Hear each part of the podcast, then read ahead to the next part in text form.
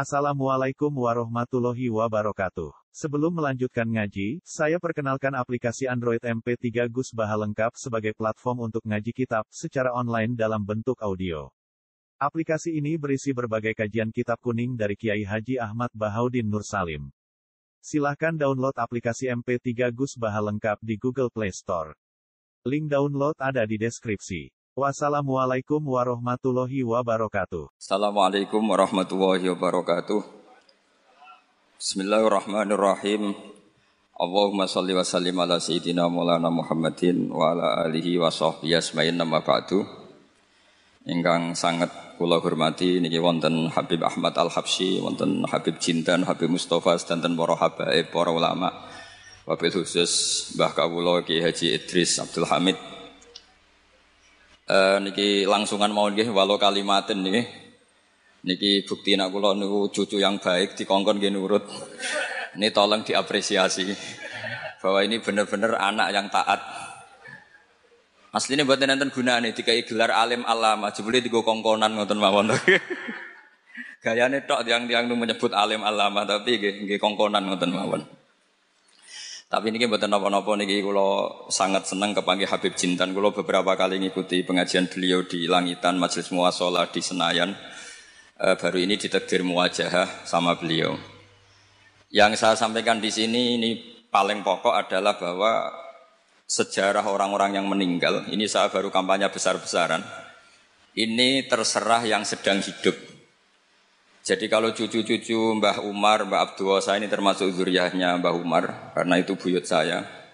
Buyut saya itu mbah saya kandung namanya Fatimah, punya bapak kalau di catatan ditulis Abdul Kholiq. Tapi lama-lama namanya itu Idris, itu bin Umar. Umar adalah punya istri namanya Maimunah, itu mbaknya Mbah Baidhowi. Terus termasuk cucunya Mbah Baidhowi ada yang dapat Habib Mustofa ya. Mbah Husir ya, mantunya Mbah Husir. Ya? Kira-kira sepuh mana Habib dengan saya pernah Habib? Sepuh jenengan ya? Iya, oh, Pak Alik ya? Iya, sudah. Dengan Habib saja saya sudah takut Habib apa lagi? Iya. Habib dan Pak Alik ini. Gelarnya dua. Ini punya mbah keren.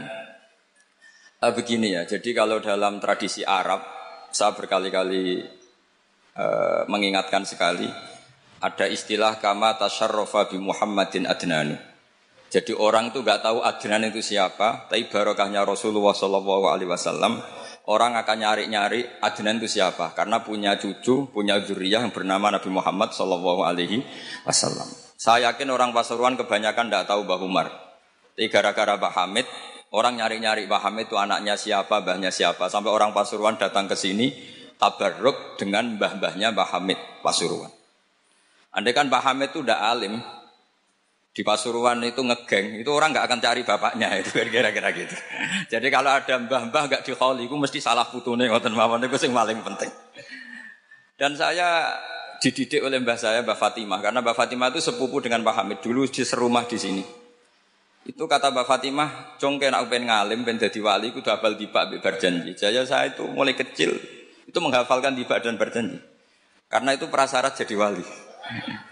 Tapi lama-lama dibak dan berjanji sekarang dibaca sebagian orang ya karena profesi, sebagian orang macam-macam. Tapi itu tetap baik. Saya punya pengalaman ketika mengkaji tafsir, karena itu sesuatu yang saya bidangi, saya tekuni. Kenapa Nabi Ibrahim disebut maka anak Ibrahimu Yahudiya wala Nasroninya. Ibrahim itu bukan Yahudi, bukan Nasrani. Karena secara lahir, di antara dzurriyyahnya ada yang bernama Yahuda bin Yakub bin Ishaq bin Ibrahim. Dan yang jalur ini, jalur Yahuda ini, memaklumatkan bahwa mbah-mbahnya yang bernama Ibrahim itu Yahudi. Nasrani karena sama-sama orang Yerusalem, orang Nazaret juga mengatakan Ibrahim itu Nasrani. Kalau saja tidak datang seorang Muhammad Rasulullah SAW, yang memaklumatkan diri bahwa Ibrahim adalah hanifam muslim. Tapi ketika Nabi Muhammad jadi Nabi itu ada sedikit problem. Lalu dia anaknya siapa? Karena dia hidup di Mekah. Tentu orang Arab bilangnya dia, bukan beliau. Hidup di Mekah itu orang jahiliyah. Akhirnya ditunjukkan oleh Allah bahwa Muhammad adalah cucu dari Nabi Ibrahim. Buktinya Ibrahim pernah di Mekah. Fihi ayatum bayinatum maqamu Ibrahim. Bukti lagi ada sa'i. Di situ sejarah Siti Hajar nyari air sampai 7 kali. Setelah itu terlacak bahwa Muhammad jadi nabi itu sah karena min dzurriyyati Ibrahim. Nah di sini kearifan berjanji beliau ngendikan wa ba'du fa'aqul wa Muhammad bin Abdullah bin Abdul Muttalib wasmuhu syaibatul hamdi humidat khisaluhus saniyah, karena berjanji ingin memaklumatkan bahwa Nabi Muhammad jadi nabi itu sah karena babahnya juga seorang nabi. Maka disebut wa'adina nubila roy bin indadzabil ulumin nasabiyah ila dzabi Ismaila nisbatuhu wa mun tama.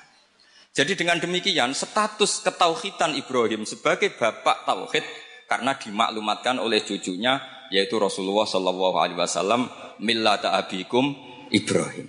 Andai kan tidak ada Nabi Muhammad maka rujukan status Ibrahim hanya merujuk yang dari jalur Yahuda bin Yakub bin Ishaq bin Ibrahim.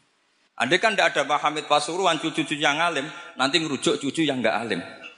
Nah itu belajar iso primbon iso perdu kunan. Terus wong mikir iki dukun bae mesti dukun kan ngoten lain. Kan ngoten mawon. Assalamualaikum warahmatullahi wabarakatuh.